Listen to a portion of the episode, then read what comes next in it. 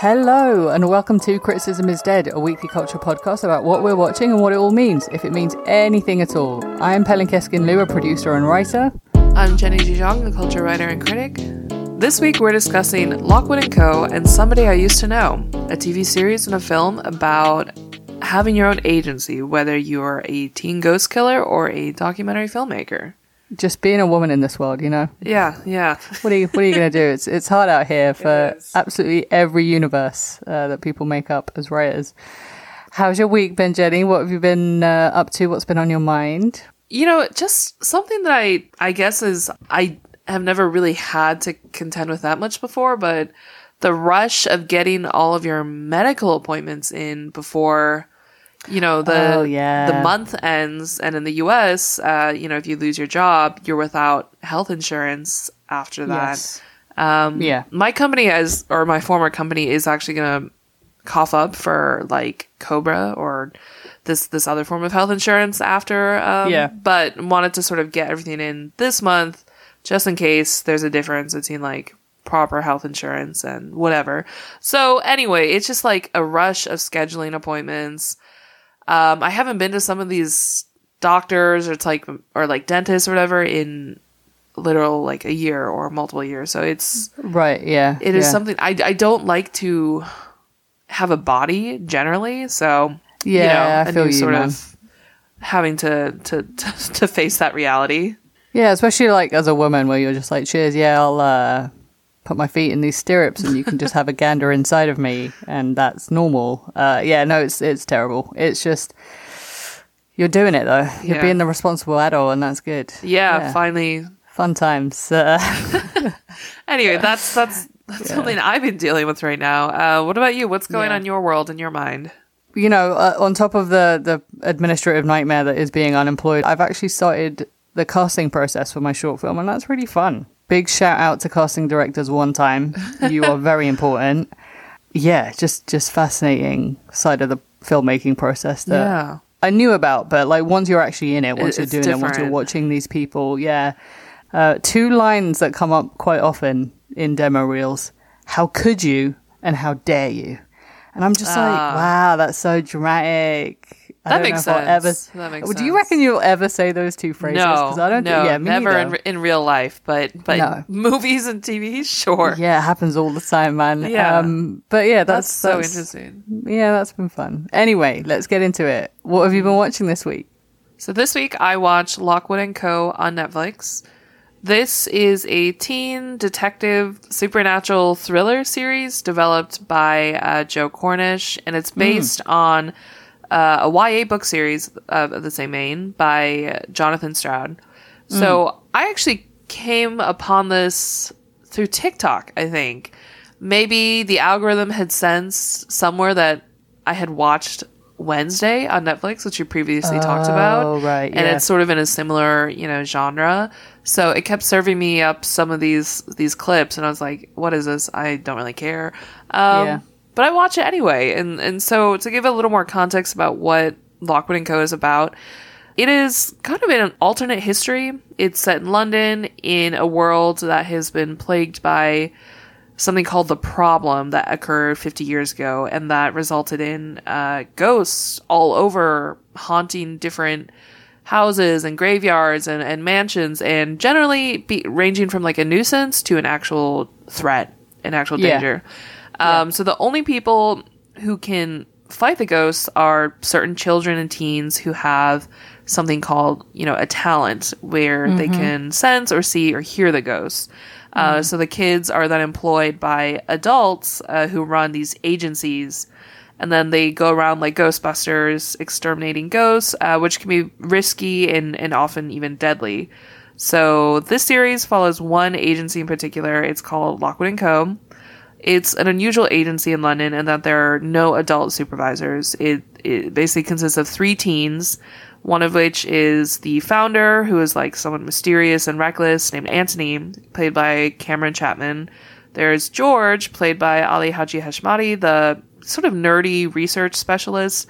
And then um, the probably like what you could say is the central protagonist, uh, a newcomer named Lucy, played by Ruby Stokes, who some people may know from Bridgerton. I think she played one of the little Bridgerton daughters. Uh, so Lucy came to London to escape a tragedy in her hometown that occurred when she was working in in her hometown's agency. I have to say, like I I really like this idea, like this sort of Scooby Doo, Ghostbuster, teen investigators. Uh, it's it's slightly spooky, which often I don't do well with, but I think it's it's okay in the context of like this sort of supernatural world, which ultimately overshadows like my potential uh, fear of things. Uh, but yeah, how about you, Pelin? How far are you into this, and and what are your initial thoughts? So I've only gotten through three episodes so far. Um, I will keep watching it though because I, I agree with you. I think the thing that took me aback was the world building, and I hadn't really seen anything like that since Yeah. Harry Potter. I'm going to be really The honest. world 'cause there's- building is is really good. It's really good, and it isn't just you know the way things look. It's it's the reality of the world itself, in which there are rules and regulations and institutions Mm-hmm. and things that are done, things that are not done, theories like conspiracy theories Yeah. within the world, and like all of this stuff is like right up my alley because I think it's very true to real life, except it's set in this like Like how more magical work. world. Exactly. yeah, Yeah. yeah, And it's, um, I mean, I think this is like shout out both to the novel author, which is Mm-hmm. Jonathan Stroud, of course, but also to like this production for translating that world for the screen. Like again, Yeah. you have all of these, like you mentioned, there are actual things and, and, and rules and policies and governances in place. It feels like reasonably real, like plausible. Like this could have happened in this alternate timeline. Um, And then at the same time, there is that sort of more fantastical element, which feels and looks and sounds like really cool. Like it's that's just the word I have for, which is just like slightly Victorian steampunk feeling, Yeah. only only contemporary. That's actually a good way of describing it. Yeah, like it has certain like feelings or, or elements that are drawn from that. Like you don't see that much technology or like guns. When a gun pops up eventually in the series, it's like, oh whoa. I thought everyone was just fighting with like sticks and swords. Um, so it has that sort of feeling of being like kind of in another time, but at the same time, it is placed in you know what we presume is kind of the present, just slightly Yeah. different because things happen Yeah. differently in this world. I mean, I love that. I love like in terms of alternate history or like fantastical history. The fact that like fencing is so important in this world is Yeah. really great to me, um, and it makes like sense if you consider Yeah, in the the, history the of humanity. Yeah. right. Yeah, like in the history of war within like obviously in the West, um, for it to go from sword fighting into fencing is is a totally plausible reality. Um, Yeah. And it makes for yeah. some like very uh interesting fight scenes. Like a lot more interesting than, you know, just a shootout or something. It's yeah, totally. there's like a charm and a an old school charm to the the fencing and the rapiers. Um I also like how the world building it unfolds like without getting weighed down by too much uh, exposition. Like the first episode, you know, we kind of jump into the action. You do get a bit of like, you know, throat clearing background setting in this like prolonged uh, flashback. That's kind of unavoidable. But other Yeah. other than that, it doesn't like throw too much just like wordy explanations at you. It kind of shares a little information here and there along the way until by the second episode, I think you're more or less caught up. You know how this world works, Yeah. and it does so in a somewhat clean and elegant way, which is is good because a lot of fantasy series or sci-fi, there's way too much like exposition they're dumping at you, or there's just not enough uh, showing, and they just leave you in the dark as to how things work at all. I, this strikes a nice balance, I think. I agree. Yeah, I agree with that. How did you feel about the the way that it's more on the YA side, like the young adult side of it? That's a great question. There are times I think that uh, unavoidably, like some of the YA elements, I did find sort of just like eye rolling a little bit. Um, yeah. I think you'll f- see this more in the later episodes, but they are like very clearly building up this budding romance between two of the characters, Anthony and Lucy. And like, that's fine. You know, that happens all the time. Of course, like, there's nothing wrong with that. But just like, sometimes how some of those things are like broadcast or referenced in these books and then also these TV shows, it's like people commenting like, to to the guy like, "Oh, you really changed around this girl," or like, "Oh, you Yeah. you two are a couple, right?" And it's just a little bit too tired. It's a little bit too cheesy. Um, but you know, it's I'm I'll give it a pass because it is YA, and there's like there are examples of really well done YA, and this is like even if it has some of the hallmarks of YA that are a little bit more tropes and cliches, like it's okay. Um, what about you? Are there other are there elements of like this YA genre that you're sort of picking up on that either you're a fan of, you don't like? it felt more true to the genre. I think there's a lot of quote unquote YA that's coming out these days that I think is actually just adult, straight up, like not even young adult, just in terms of the tone and the delivery of the of the performances and the plot and everything. And it, you know, there's a reason why a lot of adults are actually watching these YA shows uh, too. And I think even though it's not necessarily my cup of tea with how YA this is, it is perfectly acceptable for a lot of like what, 10 to 16 year olds. Um, you know, me not liking it is not the fault of the thing itself, it's just how it is. Um, so I, Yeah. try not to ding it because it's it's not really its fault for being true to the age, Right, Which a lot of the a lot of the audience it's targeting is. Um, Yeah, and maybe we just aren't the the target audience, which is right and like I'm, I, you know i try and picture myself as like a 13 year old watching this and i'd probably fucking love it do you know what i mean like Yeah. you, you got uh, there's a lot of chat nowadays about like going back into the harry potter novels and like picking apart some of the details in that and just like how ridiculous some choices are Mm-hmm. as adults that's what we're doing but like at the time when we were all reading it like especially given the time that we were reading it it didn't matter um Yeah. we were so enthralled by the world building and the characters and how important they felt um, and how high the stakes felt. Like all of that, you have that here too, where there's a lot of they're very high stakes. Honestly, like I think my critique is probably there's just too many fucking stakes built up um, within like the first three episodes. But yeah, stakes are plenty. You know, the the different personalities are distinct, um, and yeah, it's it's on the nose, but like. It kind of has to be. We're still dealing with like older children, essentially, as to, Yeah. like, what it's going for. there is something to be said about like um, context and an audience. Yeah, Yeah. I will say though, one thing that I think this is really the adult in me, like rearing its head. Um, I'm really like, sometimes I got so frustrated at some of these teens' dumbass decisions. yeah. Some yeah. even just like, oh no, we didn't pack the right equipment. And I was like, oh my god, you're you're professionals. Like, please just just pack the right like, take equipment. ser- yeah. But it's it, don't you think it makes sense because they're just I- still fucking children so. pretending I- to be adults? I guess so. And maybe that is like Yeah.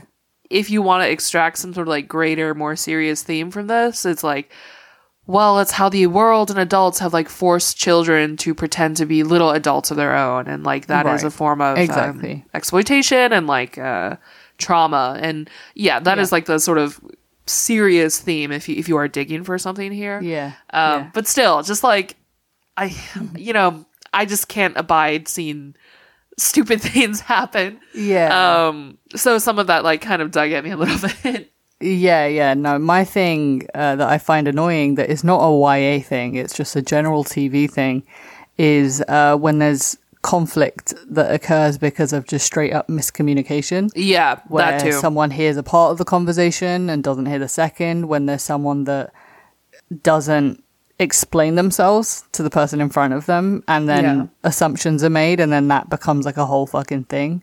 yeah, Um, it's like the whole thing. pet peeve. Yeah. it's like the whole thing where you know something someone stumbles upon someone doing something something that they think is like not right or it's upsetting, Yeah. and the first thing out of the the person who has to defend themselves, the first thing out of their mouth is.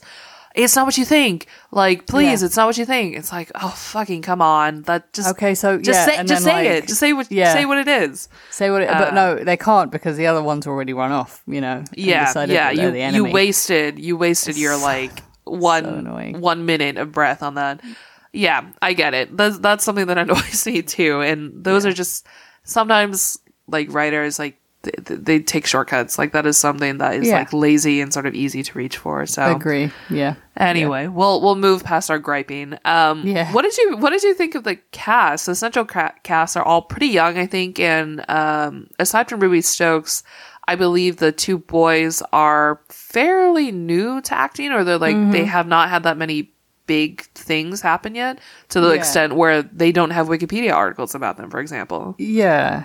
I don't know whether it's just a matter of the characters themselves are just still in flux as Yeah. to who they think they are and then whatever. But all, I think all three of them, I can't put my fucking finger on any of them. Like, I really don't know exactly who they are. Like, I will say the lead, uh, the the guy who owns Lockwood and Co. Um, It's funny how he looks twelve and like forty at the same time. Um, Yes. He I think there have been like people have been commenting that he looks like a young young um, Dave Tennant, Yeah. which I think is True. pretty accurate and maybe deliberate because of the way they styled him as well. Yeah, yeah, with the Um, waistcoat and everything. Yeah, yeah, I agree. I th- I thought like out of the three, he was probably the most effective for me, which Mm-hmm. is not to say like really expert level yet, but still like working in what his you know character archetype was supposed to be. Yeah. How do you feel about Ruby? Stokes. You know, I can't tell. I also can't tell if it's like the writing of this character or the the direction for like how she's they want her to portray this character or or her. I don't. Something is off for me. Um, Yeah. she seems for me to like her or this character or whoever. They sort of go like vacillate wildly between these two different versions of herself and and so it seems inconsistent like scene to scene who this character is supposed to be or how Ruby Stokes portrays her or whatever like yeah. there's a you know the very cool sort of witty side of her but then there's also the her that you know especially in moments of panic when like sh- her the, the voice goes up a couple octaves when there's a lot of like heavy breathing and and mm-hmm. you know everything that sort of goes along with like urgent situation she transforms into like okay this sounds like emma watson and this sounds like emma watson having a panic attack and Yeah. i don't know it just like it's not quite working for me Because I think the whole thing with her is that she's never been comfortable with her gift, or like it kind of scares her, mm-hmm. and the whole the whole thing about you know seeing like she never gets used to it. That's like the whole sh- her whole shtick. But at some point, I don't know, like there, there's a part of me that just you want. She's clearly like excellent at what she does, and I've always liked it when the person that is excellent at their job knows that they're excellent and is assured in that, and it's everything else that they're fucked up at. Um, Yeah, So and it's it's sort of yeah. inconsistent in here. Um, yeah, it doesn't explain her contradiction and why Yes, that, that yes. exists. Yeah, Overall, though, like I do hope there's a second season. I I hope it gets Mm-hmm. re- renewed because we do end on kind of a cliffhanger in this Ooh, I'm first season, to which you will see. see, Pelin. yeah, Which is exciting, but also annoying because we know Netflix and all these streaming platforms they are not afraid to cut. Yeah. But I mean, I I'm really interested in this world. I would love to know what happens in this world. I'd love to know what's at the the center of this big mystery of the problem. Those are all things I am very intrigued by. So Yeah. I would love to see it continue. And and you mentioned Pelin, it has a real banger of a theme song. it does. It's a no skip situation, man. Especially like the outro version of the theme song. Very good, Mm-hmm. absolute banger. All right, Pelin, what did you watch this week? So this week I watched Somebody I Used to Know, which is a film that you can watch on Amazon Prime right now. It's written by the married couple Dave Franco and Alison Brie, and it's directed by Dave Franco as well. It's a rom-com, essentially. It tells a story of Ali, played by Alison Brie herself. Um, Ali's a workaholic showrunner of a food reality competition show, and when her show fails to get renewed for the third season, she finally with much convincing, goes back to her hometown of Leavenworth in Washington state. And she runs into her ex, Sean, that's played by Jay Ellis. They have like a night of reconnection, and Ali gets her hopes up about like rekindling the alternative path in life that she didn't take until she finds out that Sean is getting married to Kiersey Clemons, uh, who plays the wife to be, in about four days. So Ali decides to kind of test Sean's relationship to see if it's stronger than what they used to have, essentially. as the film goes on, you kind of find out that Ali wanted to get into more serious documentary filmmaking and then like left her relationship with Sean to move to LA for her career. And that's kind of why they broke up. So it's funny, a couple weeks ago, I saw like either a TikTok or a short video on it on Twitter of the two of them uh, Alison Brie and Dave Franco like promoting this, and I thought it was a not a joke, but I didn't think it was real for some reason. And then I found out Oh, you that thought it it was, was like a parody or something? yeah, yeah, especially because of the name, which is you know based on a song that we all had the earworm for for fucking years. Do you know what I mean? Shout out got you. Yeah. So I just I don't know why I thought it wasn't real. Anyway, it's real. It exists. I watched it. So did you. What did you think? You know, I was really surprised by this film. I'll say in a good way. I don't think I really knew what it was about going in. Maybe I looked up like a a one sentence synopsis or something, and that really did not give me that much hope Yeah. for what kind of movie this would turn out to be. Like I started out thinking for maybe the first third of it that it would turn out to be like a kind of Hallmark kind of thing. It was definitely Yeah. Yeah. heading in that direction where it's like, oh, you know, jaded, burned out, uh, city girl moves back to her hometown and re rekindles her flame with, um, you know, her old love or whatever. yeah, that wears I- like lumberjack shirts and shit. Yes.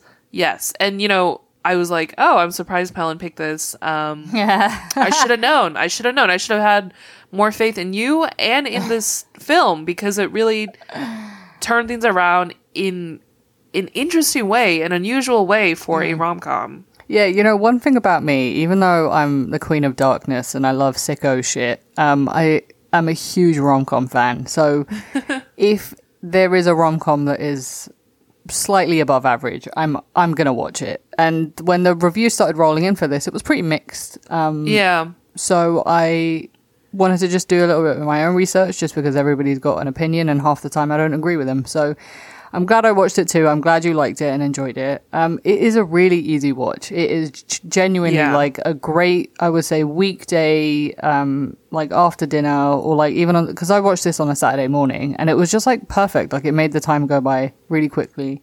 So I want to get into like a little bit of the details.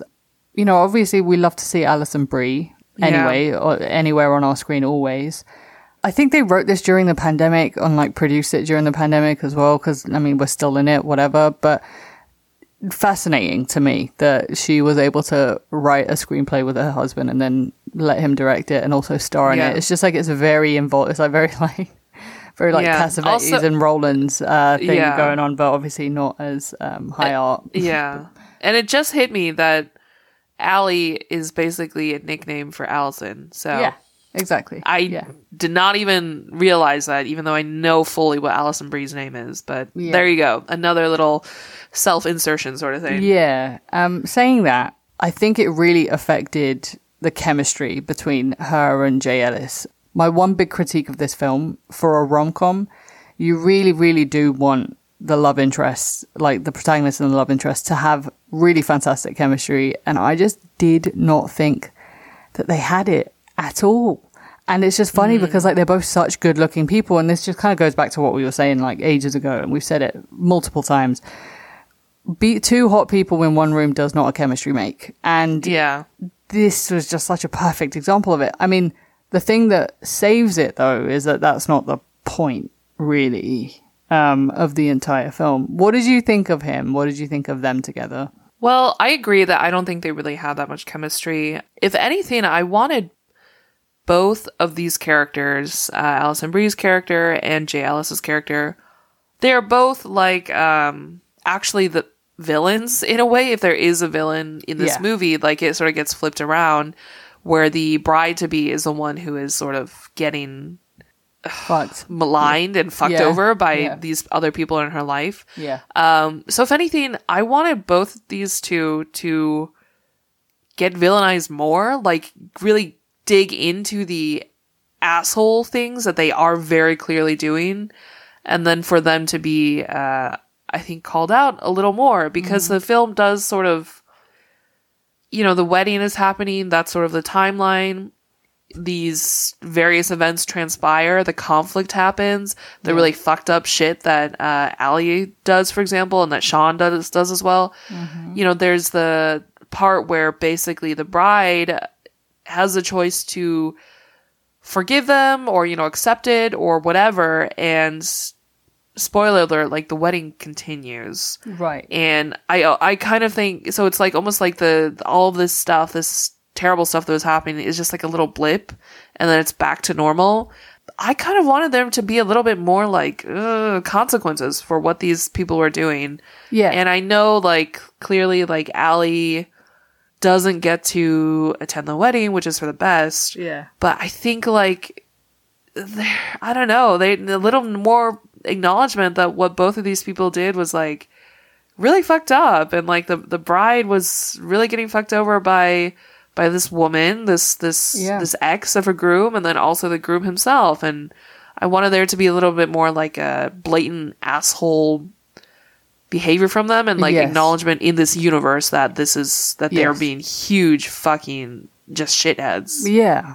I like that it wasn't made into a big deal, but I agree with you in that that really should have affect. Like, I, if I was the bride, if I was Cassidy, I would really like to have known if my fiance was kissed by someone else, like four days bef- before we got married.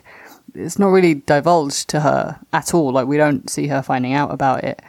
And I think a part of it is like, I get the choice. I get that it's like ultimately doesn't matter because the point is something else and the conflict is mm-hmm. something else, much more deep rooted. And I like that. Yeah, that they yeah, took that the- path. Yeah. Sure. Like the emotional conflict at the heart of it, I thought was interesting and the parallels between Cassidy and Allie Yeah.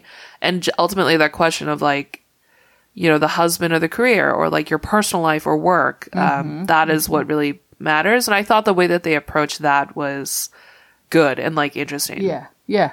And like true to the world and things that I think a lot of people should be thinking about. And, you know, we love rom coms of the past and they're escapist. And a part of the escape is that you just have to believe that these people will be okay for the rest of their lives once you, the film stops.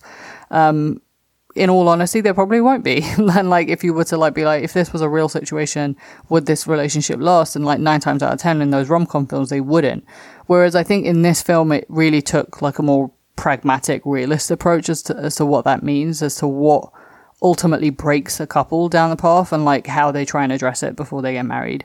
I agree. I think the parallels parallels that they drew were really well, and I think it's part of the reason why Ali and Cassidy's chemistry was just so much more believable. Um, like Yeah. just the sisterhood of it, um, and the way that they were both just kind of like, well, Ali was c- trying to look out for Cassidy. Um, I really like that part of it because it's it's not often that that happens. Um, where it's like woman to woman, like what are we, like what are you doing? Like this is what I had to do for me. Like you really have to consider it for yourself. And as someone that's older and has been down this road before, I'm just giving you my two cents, kind of thing. Like I love, I love all of that. I think that's so I don't know, heartwarming and yeah, ultimately Yeah, like feminist. and- Yeah, and like just because Allie is trying to break up with this couple does not make her advice any less true. right. But also, like her advice being true also doesn't necessarily ex- shouldn't necessarily excuse the fact that she is also using this as an opportunity to drive them apart.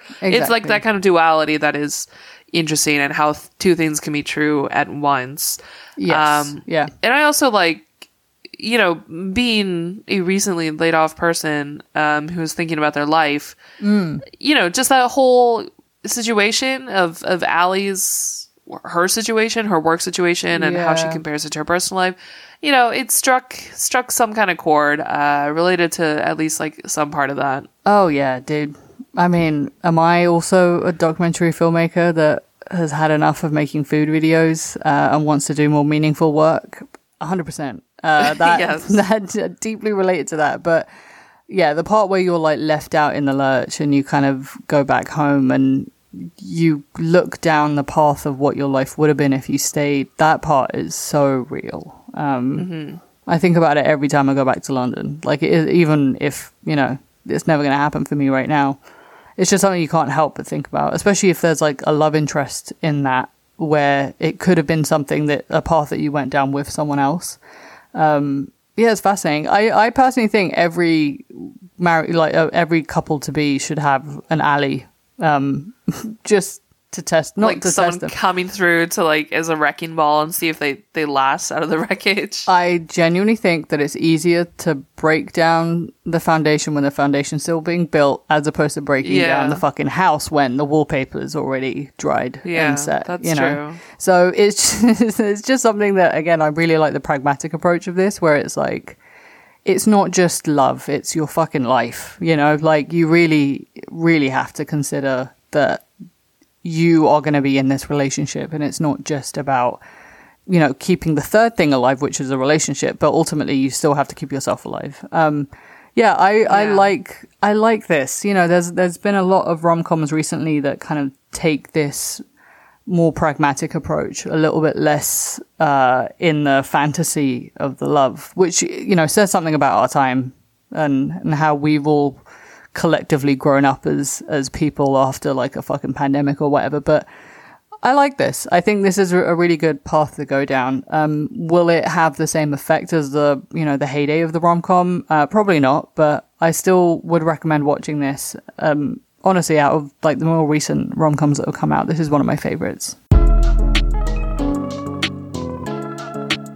So this week in culture, we are going to be talking about a certain pair of shoes that have kind of seized everyone's attention. So we are amidst like uh, various fashion weeks uh, taking place in in Paris and New York. So it is kind of a big moment for looking at fashion right now. Yeah. And there is a pair of red boots that have been everywhere, I think, if you've looked on social media. Yeah. They just look like big old chunksters, like video game boots, like anime boots right on your feet. Yeah. Uh, Pelin, would you care to explain what are these boots and, and what do you think of them? So these boots are by a brand called Mischief, uh, which I wouldn't call them a fashion brand.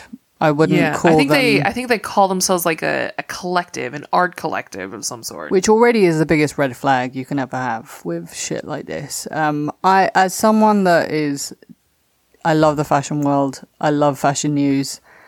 I love all of the trends and all of the shit that's coming out of them. Uh, this has deeply annoyed me. Um, so this brand, Really? this, yeah, I mean, fuck off, you know, like that's just kind of my TLDR of it. Um, but to those that don't know, Mischief is, yeah, like you said, a collective. What they do is they create things for a buzz and they create these pair of boots, which are, I don't know what material they're made out of. It looks like some form of plastic.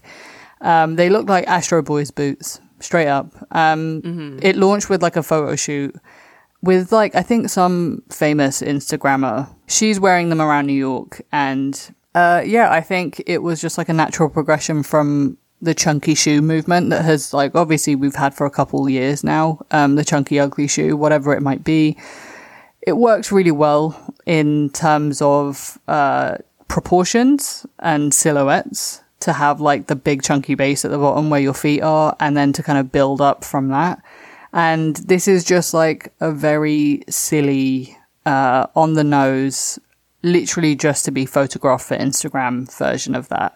Fashion has gone down this road, I think, with different brands doing exactly this, where you know, there's a lot of stuff being made that looks great in a picture, but maybe isn't as comfortable to wear on a day to day. That's fine. That's always been something that the fashion girls have known for years. Like, it's not necessarily about comfort, but this is like so outside the realm of, I guess, practicality that a lot of people Yeah. have just started to kind of critique it. Well, I guess it maybe the probably the point of it is that it's sort of critiquing that culture of wear for buy for Instagram and nothing else. Yeah. Um Yeah. I think this collective does tend to do like in their view, you know, they they want to make statements on consumer culture and stuff like that. But there is of course a question of like by trying to comment on it or um satirize that are you when are you just like becoming part of it yourself and that that may be like sort of the the fine line in this particular trend Well, um I mean, as soon as you start selling it, I think you've already relinquished the satirical part of it, personally speaking. right right i can't lie in some of the outfits i see they do look cool it's fun it's like kind of funny yeah, in it's a way funny. Yeah, it's funny. um i have i also have seen that like a lot of people who wear them they literally cannot get their foot out of it afterward. Yeah, of I course not. I would guess it's some kind of like a rubber, plasticky rubber thing, like something that suctions really tightly, and there's like Yeah. no room, wiggle room to get it out. Mm-hmm. Um, I see this like fashion guy who I follow on TikTok, like Wisdom Eight is his handle. Mm-hmm. I think a lot of people know him. He had to like literally cut slits in the back of them to, I Mm-hmm. think, you know, get some air in there and release his foot from it. Yeah. Um, just funny stuff, man. Like people, Yeah. people will do anything for like a, a viral moment these days, or like a nice, a nice sort of cloudy photo shoot or or TikTok or something. I, I'm trying to see the the in terms of like the impact that it has on the commentary or the narrative of like the fashion world these days, and I get it. Like a lot of these stunts do get pulled over the history of fashion. It's nothing new. So I'm trying to not like be too much of a hater about it, but I, I think like the fact that it flares up and then will eventually very quickly die out where in a couple weeks no one's going to be really talking about it until the next thing comes along. I think that's the part of me that is cynical about it that there's no lasting power to it and that's the point. And i think it's a problem when you have a generation of kids who in order to feel something more meaningful, they are reaching in for a nostalgia that they have not themselves lived through, which is why like the Y2K, the 90s things are happening. And it's just like you have to kind of like you have to start doing the history making now. Like you ha- you have to have something lasting. You have to have something that really really stays with you. You can't I don't know, you know, like I don't know if I'm making any sense with this, but it's just fascinating seeing I think the younger generation right now just really um, be obsessed with the just literally the generation prior to them. You know, that's never really happened before, uh, and I think there's it's because there's no nostalgia making now. Um, and if the n- nostalgia making is just a pair of red boots that we're going to forget in, a, in about a week, or even by the time we fucking publish this podcast episode, um, it's a little bit worrisome. Uh, but it's not my problem because it's not my generation, and I guess Yeah, I mean, I, I guess, I guess that that's true. But I will say, I'm not like trying to defend these boots, but that's like the case for everything these days. Yeah. like Yeah, that's what I mean, Most though. kinds of fashion. Yeah. Um. So maybe the, these boots are like one example of that. But Well, th- these boots are just, it's like, if that was a subtext before, the boots, these boots are just text. Like, they're so brazen in communicating that and, like, not pretending that that's not what we're doing. Uh, so I respect that, if anything. Would you wear these? uh, never in my life. Yeah, me neither. No. Good for you if you if you can go for it. Um. Yeah, couldn't be me. All right, that's us this week. Uh, we will be back next week for more. If you are watching anything that you think we should check out, please let us know at criticismisdead at gmail.com. You can at us or DM us at criticismisdead, or one word, uh, on Twitter and Instagram. For extended show notes, including links to everything that we've been talking about and more, please subscribe to our wonderful newsletter, criticismisdead.substack.com. As always, thank you so much for listening. Please rate and review us on Apple Podcasts with that sweet, sweet five stars if you can swing it. Tell a friend about us, and we will, yeah, see you next week. Criticism is Dead is produced by Pelin Keskin Liu and Jenny Ji Xiong. Our music is by Rika. Our artwork and design are by Sarah Macias and Andrew Lee.